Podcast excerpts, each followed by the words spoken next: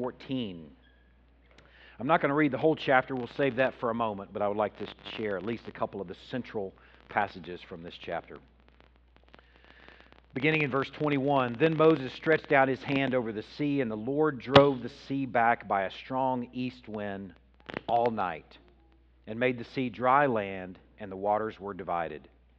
And the people of Israel went into the midst of the sea on dry ground, the waters being a wall to them on their right and on their left.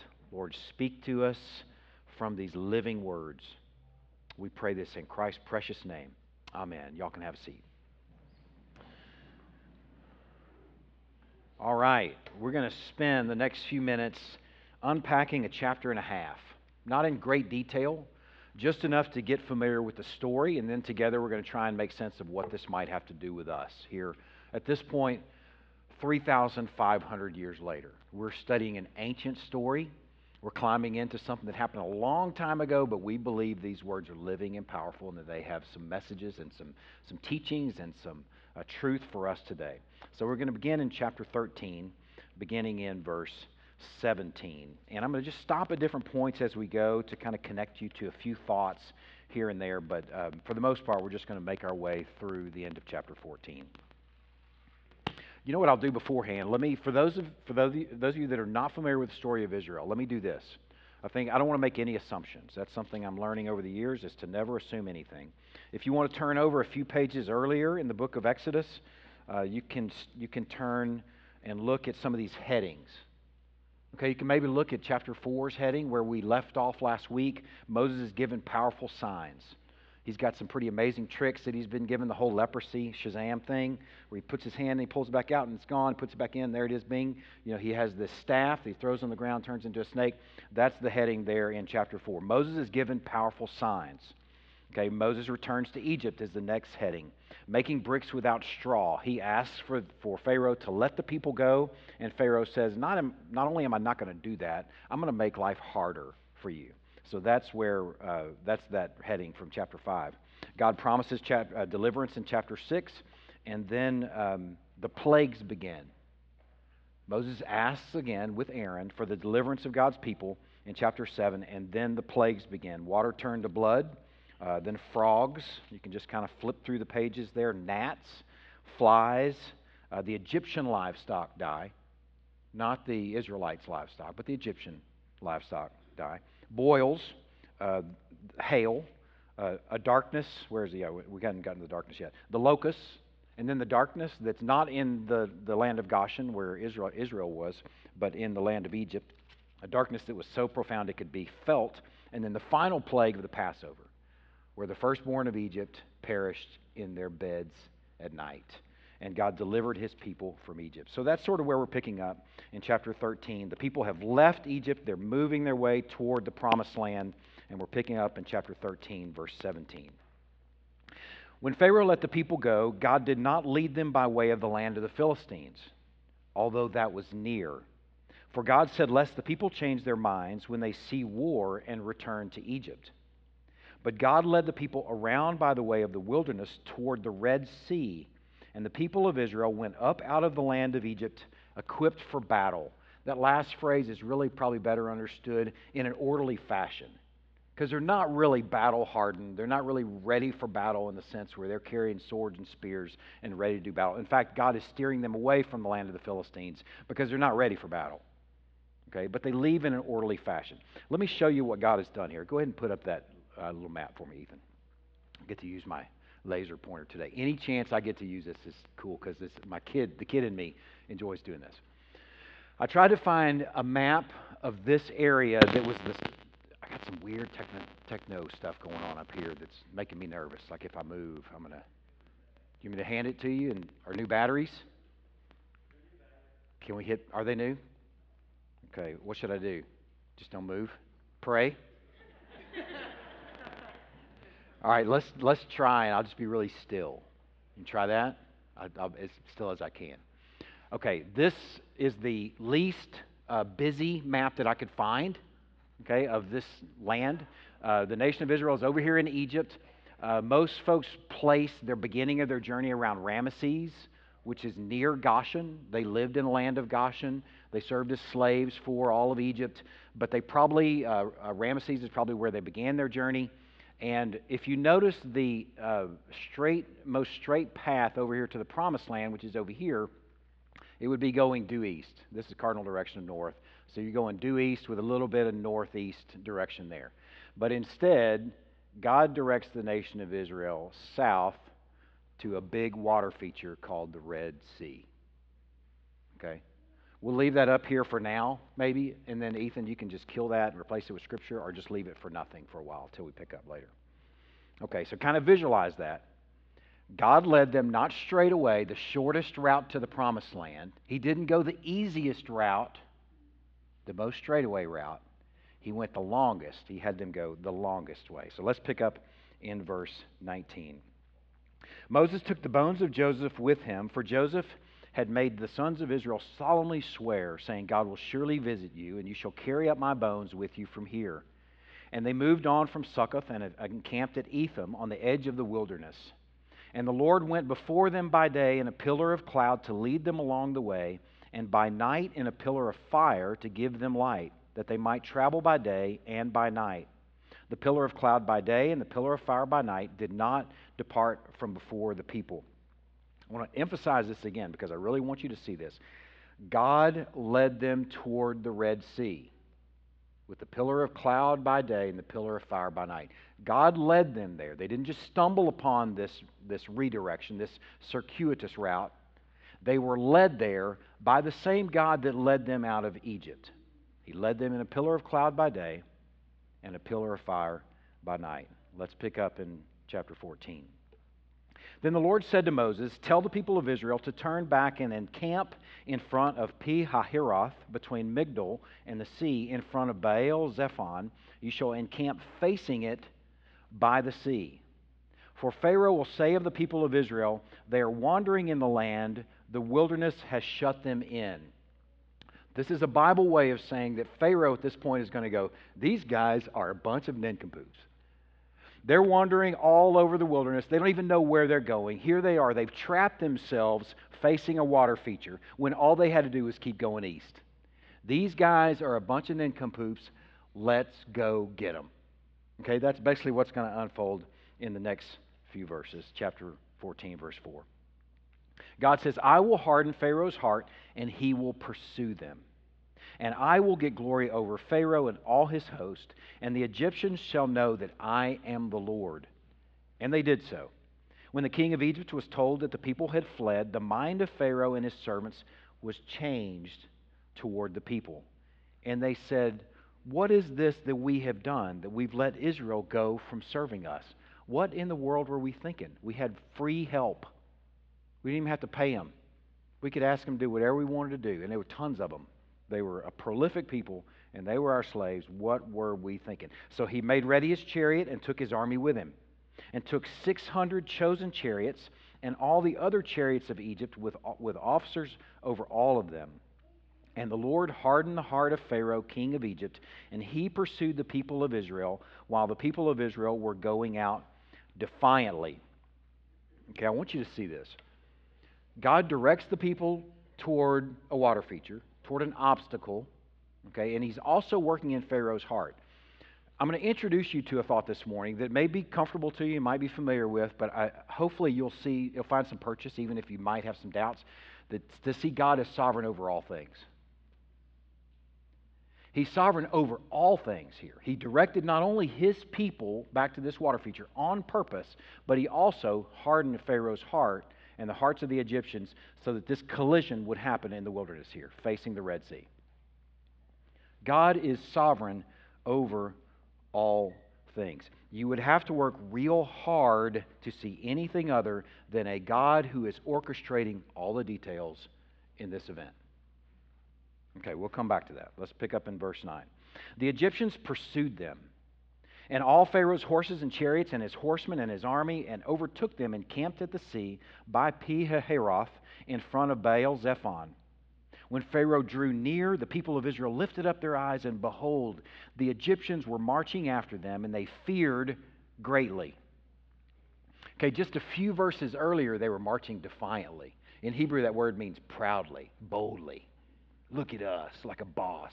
We're marching out of here. Now, we don't know where we're going. We're kind of going all over the place. We kind of look like nincompoops out here. But man, we're going to look like a boss. We're going to look like we want to go there. And here they are just a few verses later. They're fearing greatly. And the people of Israel cried out to the Lord. They said to Moses, Is it because there are no graves in Egypt that you've taken us away to die in the wilderness?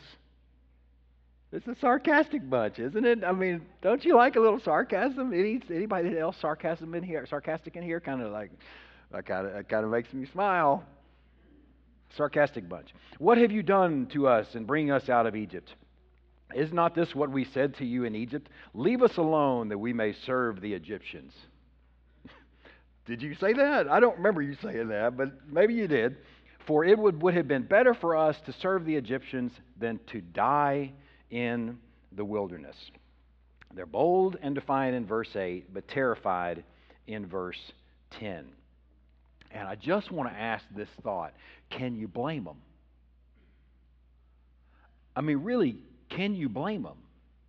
If they had any idea of geography, they must have thought, what are we doing here now going a different direction over to the Red Sea?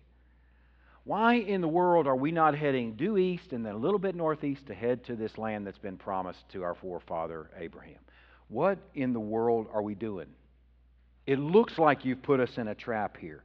This is a hopeless situation. Death is certain. I'm thinking, unless you're like um, Michael Phelps, you're looking at the Red Sea, you're going, man, I'm doomed. Okay? Unless you're like Spartacus, are like a, a Navy SEAL in a movie looking at the armies, you're like, I'm doomed. Okay? It looks like I'm officially dead. I'm just not dead yet, but I'm dead. This is over. So they get all sarcastic. What have you done, you dirty rat, leading us out of slavery? You should have left us alone. Better to serve Egypt than to die here in the wilderness. Remember when we said, Leave us alone, let us serve the Egyptians? I don't remember you saying that, but if you say you said that, okay, whatever. Let's pick up in verse 13 and see what happens. And Moses said to the people, Fear not, stand firm and see the salvation of the Lord, for which or which he will work for you today. For the Egyptians whom you see today, you shall never see again. The Lord will fight for you, and you have only to be silent. I want to ask forgiveness of parents in the room here, real quick. I'm, I'm going to ask forgiveness for what I'm about to say, and I'm hoping that you can navigate your children through this little bit of insight into the Hebrew. Okay, first of all, Moses' response is faithful. Like, man, go Moses. Man, that uh, you're like a shadow of the faithful leader that we have in Christ. So I appreciate you showing tremendous faith, even though you have no idea what God's about to do. God has not told him, I'm about to part the Red Sea. So hang in there, buddy. He doesn't know any of that. But he tells them confidently, Fear not, stand firm, and see what the Lord will do. And this, this the next thing that he says is the closest it gets in Hebrew to him saying, And shut up. Where he says, Be silent, in Hebrew, really what that, it's like an emphatic, like, and shut up. Quit whining like a bunch of babies basically. I mean, if you want to kind of factor in the tone of that be silent, it's like seems so soft and gentle. Moses is hacked. He's hacked. These people are complaining like a bunch of big old babies. Man, I said just a minute ago, can you blame them? And I think most of us in the room could connect and parachute into that moment and go, yeah, it looked like we're doomed. It looked like God orchestrated the whole thing. So, no, I guess I can't blame them. But factor in what happened before that. The little headings that we just read. Have we already forgotten about the plagues? Have they already officially forgotten about the plagues, God's mighty judgment displayed? And they're whining and moaning and crying here and grumbling here like a bunch of big old babies. They just heard the cries of Egypt as they found their firstborn dead in their beds and their cribs and their stalls. They just ate the Passover. They're digesting the Passover meal where they heard the wind of the destroyer overhead passing over their blood slathered homes. Man, how in the world could they forget so soon? Can you blame them? Absolutely, we can blame them. They are apparently a seriously forgetful, grumbling, and complaining people. It's a good thing we're just talking about those ancient followers, right? Man, we got to have some compassion on that bunch, though. But let's pan out and consider what they just had a front row seat observing God's power and God's might through the plagues. Let's pick up in verse 15. And the Lord said to Moses, Why do you cry to me? Tell the people of Israel to go forward. Lift up your staff and stretch out your hand over the sea and divide it, that the people of Israel may go through the sea on dry ground.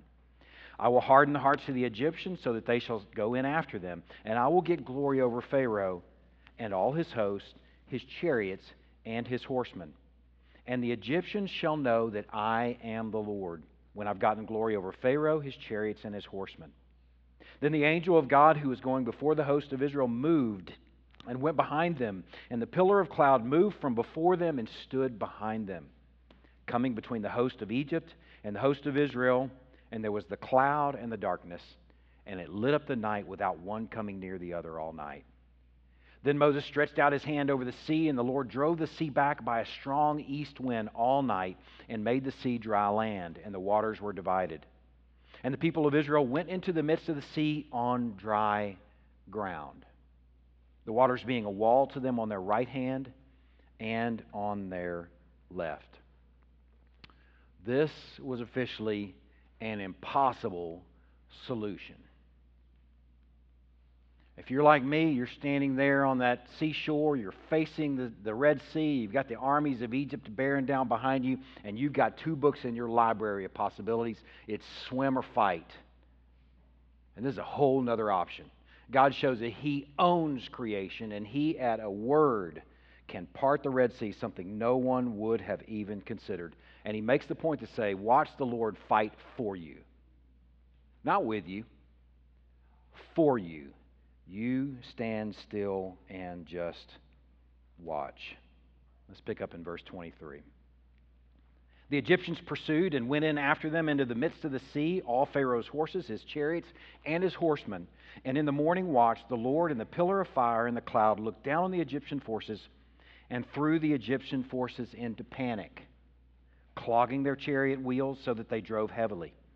And the Egyptians said, Let us flee from before Israel, for the Lord fights for them against the Egyptians. Then the Lord said to Moses, Stretch out your hand over the sea, that the water may come back upon the Egyptians, upon their chariots, and upon their horsemen. So Moses stretched out his hand over the sea, and the sea returned to its normal course when the morning appeared. And as the Egyptians fled into it, the Lord threw the Egyptians into the midst of the sea. The waters returned and covered the chariots and the horsemen of all the host of Pharaoh that had followed them into the sea. Not one of them remained.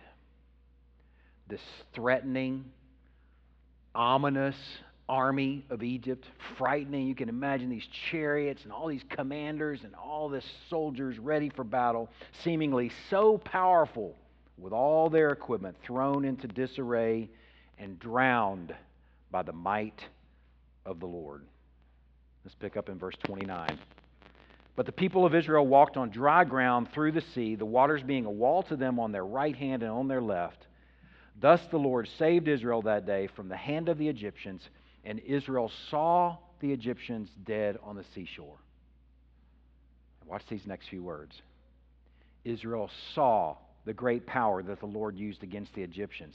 So the people feared the Lord and they believed in the Lord and in his servant Moses. Israel saw, Israel feared, which is the beginning of all wisdom, fearing the Lord. And Israel believed in the Lord and his servant Moses. And then if you look at the little heading right there in chapter 15, and Israel sang, boy. You want to try and figure out some reason to, to sing? This was an occasion for song. The whole chapter 15 is dedicated to song. Don't move. Nobody move. Okay, sorry. This is the centerpiece of the centerpiece of the story of the Exodus. This crossing the Red Sea is the middle of the middle. talk about marrow and nougat. You talk about this stuff, this best part of the middle. This is the best part of the middle of the middle. This crossing of the Red Sea. This is a central, defining, people mobilizing, people creating, people revealing event in the story of Israel. The men who took the gospel of, of Jesus all over the Roman Empire took this with them because it was built into them. I'm thankful this morning we get to build it into us. Okay. So here's some things that we can walk away with some equipment that I believe this ancient story has for us. I'm going to try and move, and hopefully that won't start again. But I have to move. Okay. This story has some goods for us. Here's the first bit of goods. God sometimes, maybe often, often sends his people via the long way. God sometimes, maybe often, sends his people via the long way. We're not talking about the fact, this thought, that we have a different God than the God of this story. It's the same exact God. The same God who's the same yesterday, today, and forever. Okay, why on God's green earth would he operate differently with this people than he's operated with that people? God sends his people oftentimes via the long way. I want you to appreciate, I used my little laser pointer up there. I wanted you to see that map to recognize that this was a setup. This was what we should call, maybe so we can digest it better, a divine setup. This was an on purpose redirect, a circuitous, circuitous route to lead them to a place where something would bless them. God not only did not make it easy for them in this route, He made it hard for them. Let's start right there. God sometimes, maybe often, sends His people the long, hard way. He sent them out of their way into a divine trap. I don't know what you do with a God that's not in control of all things. Can I just take a moment and address that? I'm just going to just acknowledge. I, I'm going to say this. I hope you can digest this. A God who's not in control and either ordaining or allowing all things is a pretty weak sauce God. He's an embarrassment frankly. I would think that it's almost like that, that teacher that's on recess duty that misses seeing the bully bully everyone else. I don't know what you do with a God that misses those things. God, I don't know where you were when Egypt took us into slavery. I don't know where you were when the armies came bearing down on us. I don't know where you were when all these hard things or difficult things happened to us. I don't know where you were when we just happened to redirect toward the Red Sea. I don't know what you do with a God that doesn't ordain those things as well. We have a God that gives us good things, but also a God that gives us good things in difficult circumstances. This is a beautiful illustration of that. Can you handle a God who ordains difficult circumstances in your life? Is the only God that you have is a God that just does all the dessert, just gives you dessert. You only have room for a God that puts the wind to your back, fair winds and following seas, and have no room for a God that actually ordains a circuitous route with an occasion where the army's bearing down on you and you're looking at the sea that's uncrossable. I hope you are more comfortable with a God who ordains and allows all things. Not only ordaining and allowing them, but actually for those who trust Him and love Him, works those things for their good. And I hope that we together can enjoy a God who works all things together for good. Consider this passage from Acts chapter 2. Even if you struggle with this notion of a, this kind of God that ordains even difficult circumstances, without authoring sin, but ordains and allows very difficult circumstances. Listen to this. In Acts chapter 2, men of Israel, Peter is preaching here the sermon at Pentecost. Men of Israel, hear these words. Jesus of Nazareth, a man attested to you by God with mighty works and wonders and signs that God did through him in your midst, as you yourselves know. This Jesus, delivered up according to the definite plan and foreknowledge of God, you crucified and killed by the hands of lawless men. In this circumstance, our God allowed and ordained the death of his own Son for our good. Man, I'm looking around the room at all the difficult redirects, at all the circuitous routes. Losing twins, cancer, depression, marital struggle, money problems, health problems. I'm looking around the room, I can just name them. That our God can work those things for your good.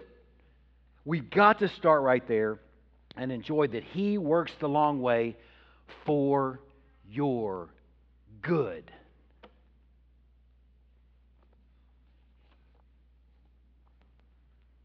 I'm going to leave that up there for a minute. He's not messing with you. He's not making things difficult for you just to make things difficult for you. I'm going to build some character in these jokers. He's up to something for your good, and I'm about to show you what that is, but we got to start there. He redirects for your good. Now, the second thing is connected. God does the heavy lifting in those circumstances. God does the heavy lifting in those circumstances. What looked like a death trap was actually a glory trap. That's where the for your good part comes in. For it's for your good that you see the hand and the might and the glory and the power and the strength of the Lord in those circumstances where you're completely helpless. You're really onto something good when you have those occasions where you've got the army bearing down on you and you've got an ocean to your front that you can't cross. But God flexes. You're onto something really good when you get to see that play out. It's for your good He arranges hopeless circumstances.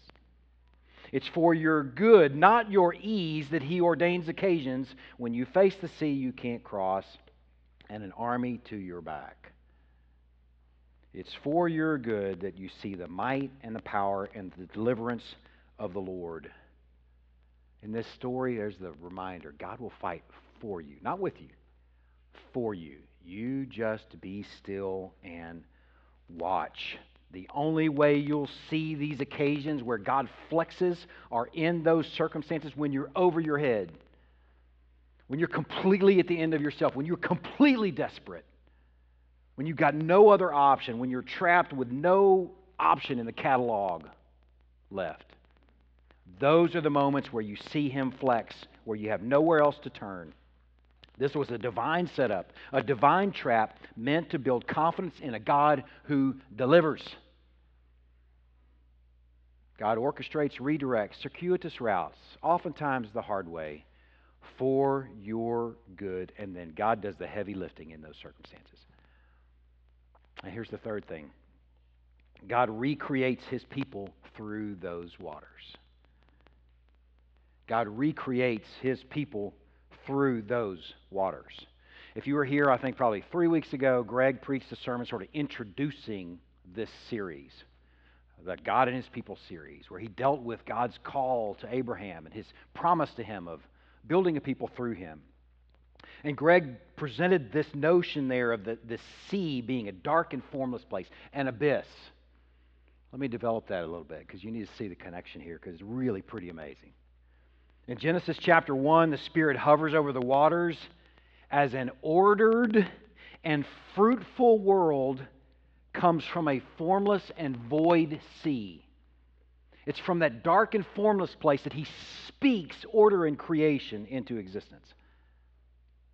See, our ancient brothers and sisters had an understanding of the sea that it was a place of lostness, hopelessness, darkness, a sinister place. To go back into the sea would be a way where you experience a decreation, an uncreation, to move back into the formlessness and the void. that might shed some light on some familiar passages. Micah chapter 7, verse, verse 19. He will again have compassion on us. He will tread our iniquities underfoot. This, this should, man, you should love this connection. Yes, you will cast all their sins into the depths of the sea, into the abyss, into the formlessness, the uncreation, like they don't even exist, exist anymore. Matthew chapter 18, verse 6 Whoever causes one of these little ones who believe in me to stumble, it would be better for him to have a heavy millstone hung around his neck and to be drowned in the depths of the sea, to be uncreated, to re enter formlessness and void. It adds new definition and identity. This Revelation chapter 13, with this beast emerges from the sea. Of course he does because that's the place of formlessness and void and darkness. I don't know of any place in our Bible that has this fanciful presentation of the, of the sea. We have some great books about the sea. I mean, I, it's been a long time since I read The Old Man and the Sea, but I'm thinking of other books you may have read about the sea and these, you know, and sailors. They have this fanciful recollection of the sea. Well, that's not in the Word. It's not in our Scripture. Our scripture doesn't handle the sea that way. The way you see the scripture handle the sea is in storms and in shipwrecks and these hopeless, dark circumstances. It adds new meaning, too, where you see Jesus calling fishermen to follow him out of the void, out of the darkness, out of the sea. Come, follow me, and I will give you life and form and shape and meaning and identity from that dark place of the sea. It's in the abyss that, in this circumstance in Exodus chapter 14, he decreates permanently the armies of Egypt. They re enter the void, they re enter the abyss. Formlessness, they are decreated. It's permanent for them. But for the people of God, the very same waters of judgment for them become the waters of rebirth they are recreated through the abyss, through that darkness of trial. He delivers us like he delivered them in Exodus 14, reborn. I named some of those circumstances around the room, and I can couple those circumstances to occasions where you're going to be reborn if you haven't yet. You're going to experience new life on the other side of that trial because of the God who delivers. That's what he does to his people through the watery ordeal, through the abyss, through the darkness. He recreates and reforms and delivers. It's in these difficult circumstances that we come out more dependent on Him. Right? It's through those dark trials, through the abyss, that we come out more trusting as we dry off. Right? We come out more in awe of a God who flexed and got us through that circumstance somehow when all hope was lost. It's in and through these kind of circumstances that our worship grows. I don't know how you can worship without them. I don't know how you can grow without them. We need them. In this story of the people of God in the Exodus, the plagues were like the labor pains. And then the delivery was through the broken water of the Red Sea. A new people was born because that's what God does with his people. Now, this last thing I want to share with you may be the most important. In fact, I know it's the most important. I'm taking a little pause, a little T pause, because I want you to take a little pause and shift gears. I want you to consider with me what happens when the armies are bearing down on you, you're facing the ocean, and you end up drowning. What happens when the armies are bearing down on you, you're facing the ocean, and you end up crushed? clobbered.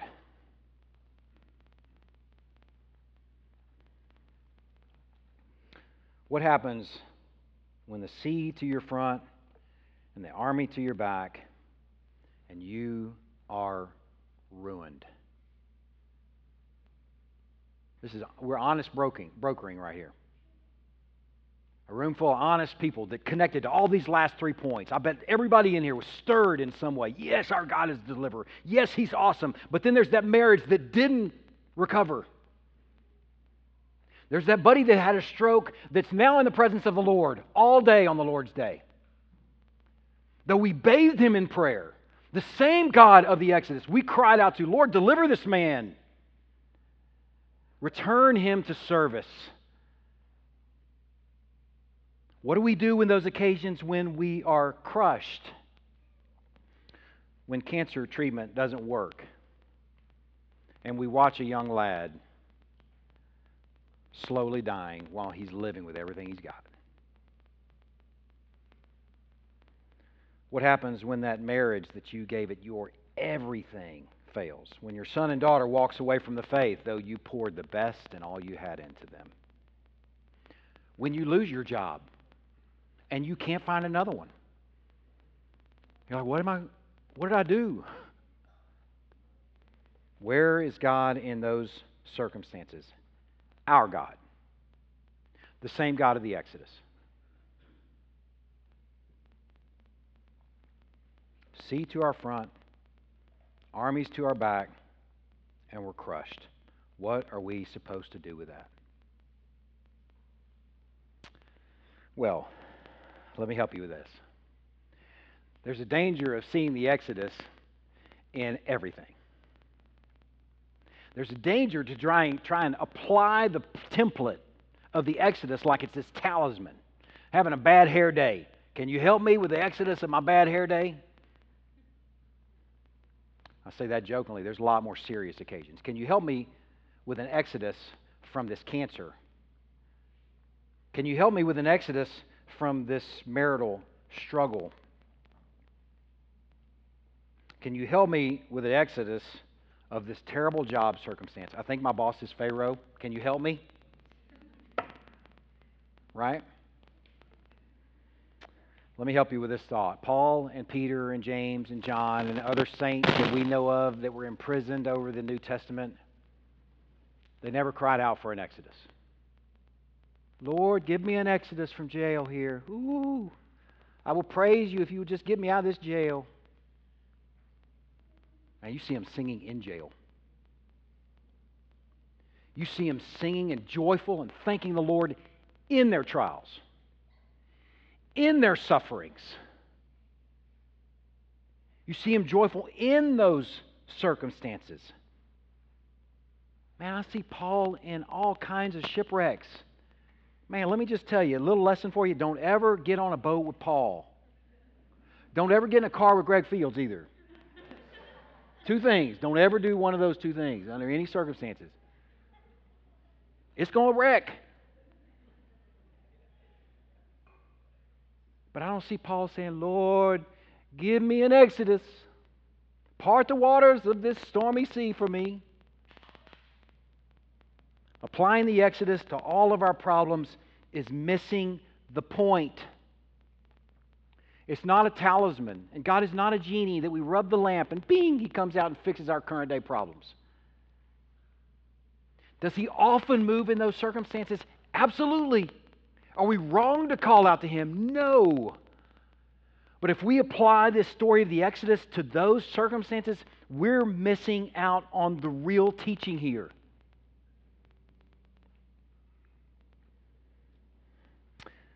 This story of the Exodus, the story of the Red Sea, is meant to inform, like shadow and substance, an Exodus that we've already experienced. A sea that we have already crossed. A deliverance that we have already experienced. People of God, what has to condition us more than anything else is the realization that we've already crossed over. We have those little micro trials, yes, and God shows up, yes, and God's awesome. But ultimately, we've already crossed over. If you're united to Christ by faith, you've already been delivered from slavery to sin and death. You've already been delivered from the armies that are going to crush you, the armies of Satan. They've already been put to death for you. You've already been delivered over on, on dry ground. John chapter 5, verse 24 Truly, truly, I say to you, whoever hears my word and believes him who sent me has eternal life.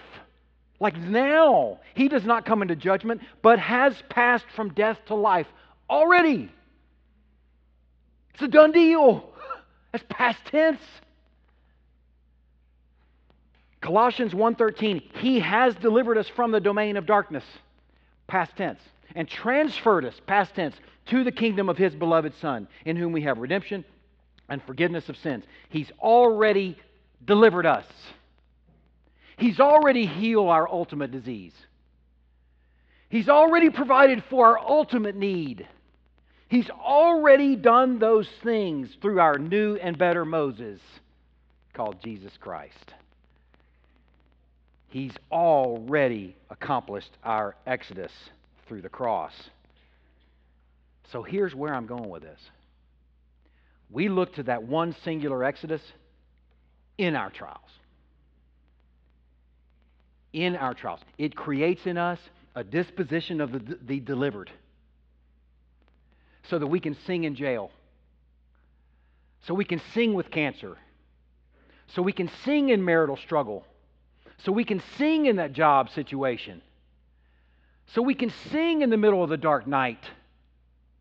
And then in that, we're actually being salty, bright, and aromatic where people are going, What's wrong with them? Who do they know? What do they know that I need to know? They're rising above their circumstances in their circumstances because they're holding to something that has happened already for them.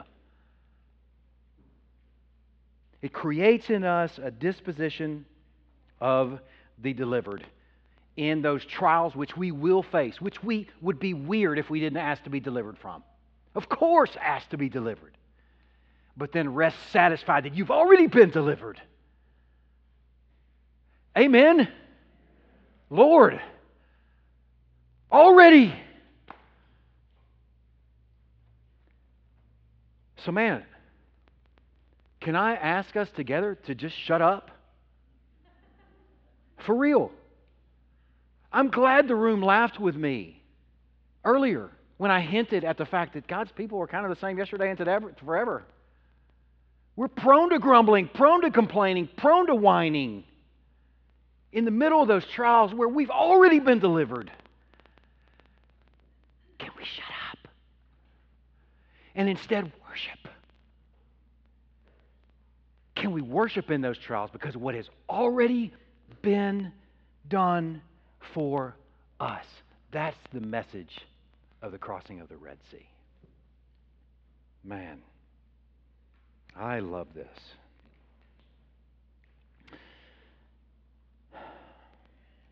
I want to pray and then I want to shift gears, kind of, a little bit. But I want to pray that God would really make this find a home in us, that He would work this into our understanding of faith, life, circumstances, trials, loss, sickness, depression, sadness, separation divorce, difficulty of every kind, that He would inject this into that so that we would be a salty, bright, aromatic people in the mess. So we'd sing in jail. Lord, please work this in us. Lord, I ask your forgiveness for grumbling with the best of them, for complaining with the best of them, for getting so focused on these micro trials that I completely miss what you've already done for us. Lord, please work in us a disposition of the delivered. That we would be a people that look to you as having the might and the power and the strength and the goodness to deliver however things turn out. And to couple that with the joy and the scandal of you already having delivered us. Christ is our new and better Moses. We enjoy him right now and are thankful. In Christ's precious name we pray. Amen. Uh, Izzy, Levi, and Eden, y'all can make your way up here. These are the Kelso, three of the four Kelso kids. Um, as they're making their way up here, I want to connect this. I told you I was shifting gears a little bit, but I'm kind of not. I'm kind of not. What Izzy, Levi, and Eden are doing here in these next few minutes that the rest of us have done if you're baptized into God's people. Okay? We are surrendering to this practice and reality of God washing his people,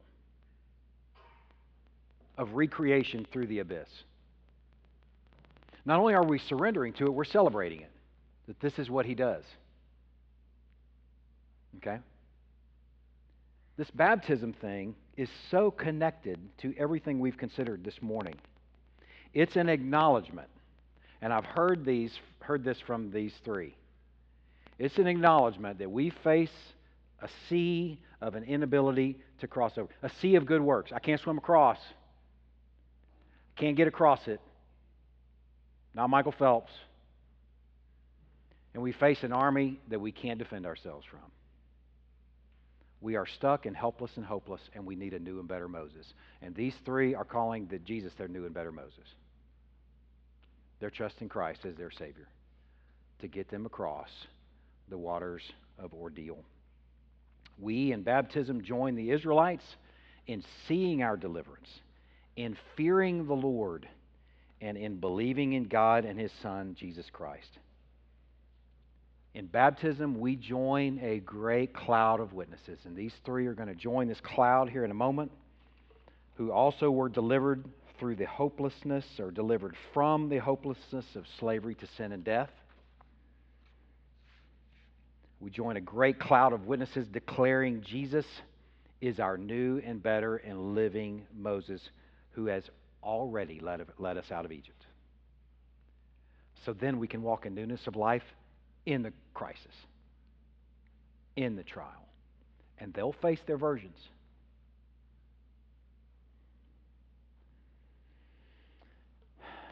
I've enjoyed spending time with the three of them. We met some this last week and talked about their faith and talked about how they love the Lord. And all three identify themselves as needing to trust Christ, as needing a Savior.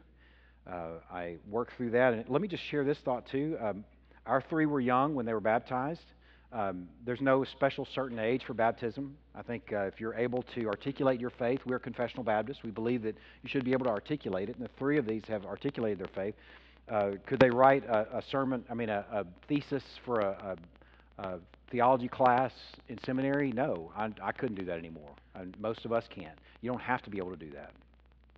The gospel is uh, very complicated, and people spend their lives writing on it, teaching it, trying to make sense of it, but it's also simple as well. It's like the book of John, I heard it said that it's so uh, deep that you can wade in it or you can swim in it, but it's so shallow that children can wade in it.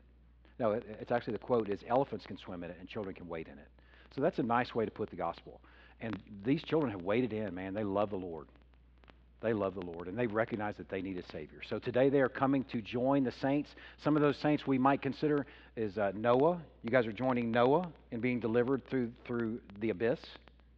Okay, you're joining Jonah, even though he's kind of reluctant and all. He's still delivered through the watery ordeal right? Moses in his tiny little wee ark, he was delivered from the Nile. The nation of Israel was delivered through the Red Sea and delivered again through the Jordan, just in case they forgot. The disciples were delivered a number of times through storms on the Sea of Galilee. That's a stormy place, a really shallow sea and storm prone. Um, Paul, again, don't get on a boat with him, but he was delivered through every shipwreck. How in the world? So they're joining a host of witnesses, uh, cover to cover, that have been delivered through the, by the Lord through the watery ordeal. So, Eden, you want to go first? Okay, go ahead and step in there. Make sure it's still warm. Yes, it's nice. Nice. Okay. Eden, I'm going to ask you a couple of questions. You go, go ahead and kneel down. Let's kneel so we can see you. Okay. All right, come over here this way a little bit. I'm going to ask two questions of you. Okay. Do you have any hope of being saved without Jesus? Okay, are you trusting Christ as your Savior and Lord? Yes. Eden, based on your profession of faith in Jesus Christ as your Lord and Savior, I want to baptize you in the name of the Father, the Son, and the Holy Spirit.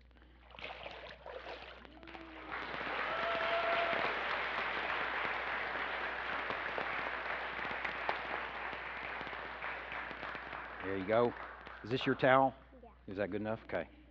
All right. Levi, you're up, big man. Levi, do you have any hope of being saved without Christ? No. Are you trusting Christ as your Savior and Lord? Yes. All right. Well, I baptize you in the name of the Father, the Son, and the Holy Spirit.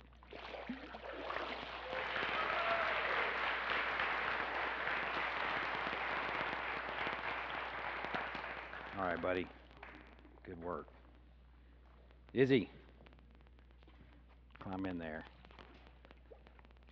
Izzy, do you have any hope of being saved without Jesus? No.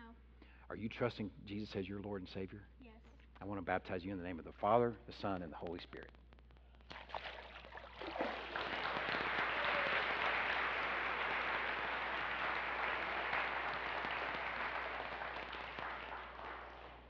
All right. Thank y'all. Man, y'all try and stay on the mat so you don't slip down. Here's another towel. This is y'all's, I think. Man, that's pretty cool. What a great way, fitting way to end this sermon. Uh, go ahead and, if you would, grab your little supper kits. We're going to have our supper now, and I'm going to share another little story with you. It's brief, though. I don't want y'all to be storied out this morning. Um, just a very brief story is going to be our supper devotion. So if you need kits, there's some at the back, back here. This side, I think, is a bigger section if you haven't grabbed that. There's some more over here, right behind Jerry and Mary Jane on the table there. Kind of have your supper ready, and I'm going to share this little story. It's going to sound like it's a different story. It might be a different story, but we'll, we'll be the judge of that. Okay? It's in Matthew chapter 14, not Exodus 14, but in Matthew chapter 14. Jesus has just fed the multitudes. Okay? Everybody kind of got to get their supper ready so we can pay attention. It's really, it's a really cool story. He's just fed the multitudes. It says, immediately he made the disciples get into the boat and go before him to the other side. He made them. Sound like a setup.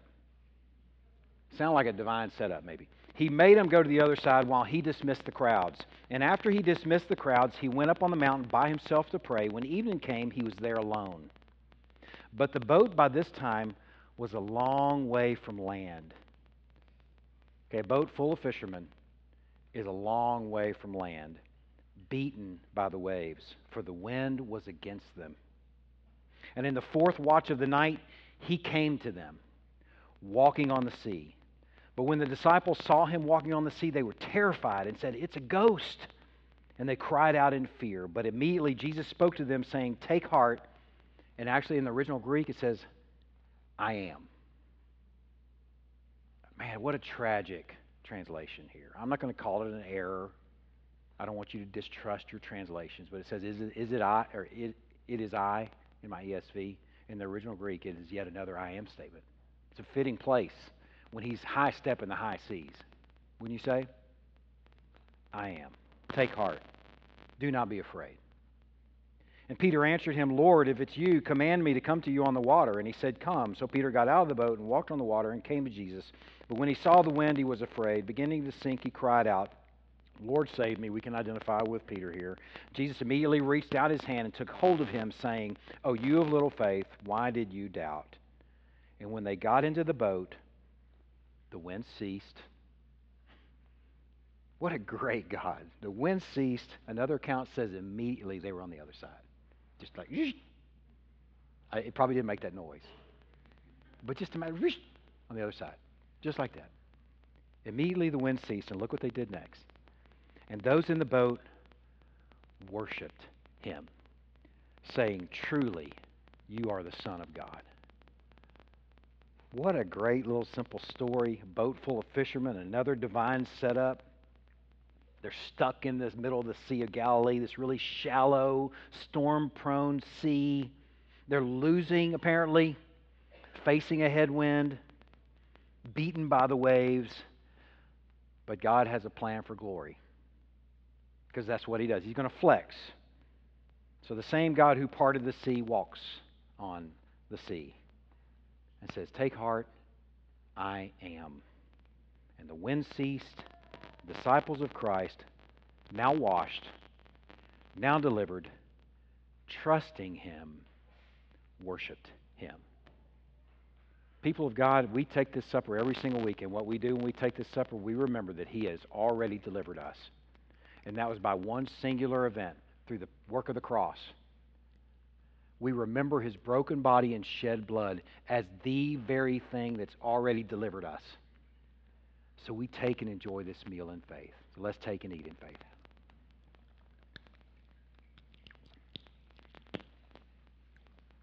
Let's take and drink, enjoying deliverance in faith.